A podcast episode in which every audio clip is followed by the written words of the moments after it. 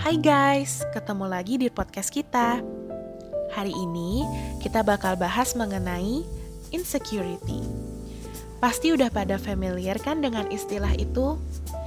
Insecurity itu adalah ketika kalian ngerasa cemas atau gelisah karena adanya pikiran kalau kalian itu nggak mampu buat ngelakuin suatu hal atau lemah di suatu bidang.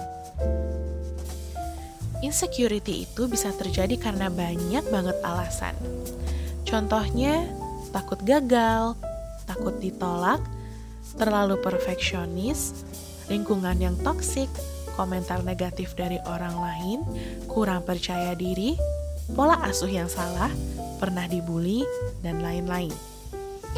Insecurity ini juga punya dampak negatif yang banyak banget. Ketika kita merasa insecure terus-menerus, kita bisa jadi rendah diri, takut berlebihan, nggak mau keluar dari zona nyaman, dan ngebandingin diri sendiri sama orang lain. Bahkan efek jangka panjangnya bisa bikin kita mempunyai gangguan kesehatan mental loh, seperti depresi, gangguan kecemasan, gangguan kepribadian, gangguan makan, masalah body image, dan yang parahnya juga bisa bikin kita overthinking terus-menerus, membuat kita jadi sedih, dan bahkan sampai menyakiti diri sendiri. Banyak banget dampak negatif yang bisa muncul gara-gara insecurity ini. Jadi, kita mau ngasih kalian beberapa tips untuk melawan insecurity kalian. Yang pertama, self-love. Yuk cintai dirimu sendiri. Self love itu bisa dalam bentuk macam-macam loh guys. Misalnya, me time buat ngelakuin hal-hal yang kamu sukai, membuat daftar hal positif mengenai diri kamu, mengapresiasi diri sendiri, bahkan makan es krim favoritmu. Dengan belajar buat mencintai dirimu sendiri, kamu bakal bisa melihat dunia dengan lebih positif dan gak terkurung di dalam insecuritiesmu.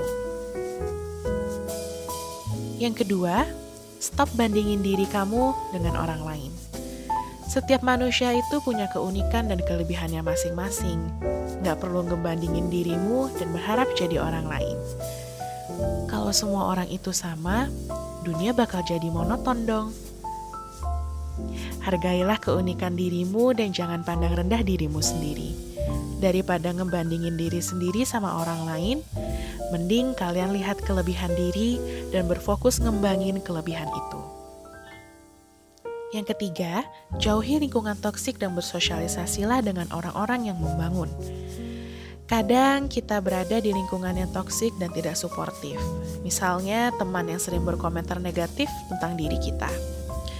Pada akhirnya, kita terus-terusan mikirin komentar itu, dan kita ngerasa insecure dengan diri kita.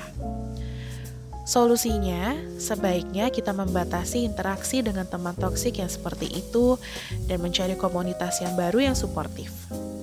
Misalnya, komunitas olahraga yang saling support hidup buat sehat, ataupun teman lain yang karakternya lebih suportif yang memberikan komentar yang membangun.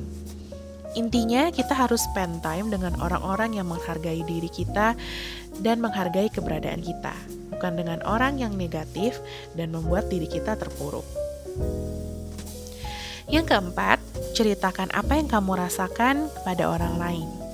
Ketika kamu ngerasa insecure dengan diri sendiri, kamu bisa cerita hal itu ke orang yang kalian percaya.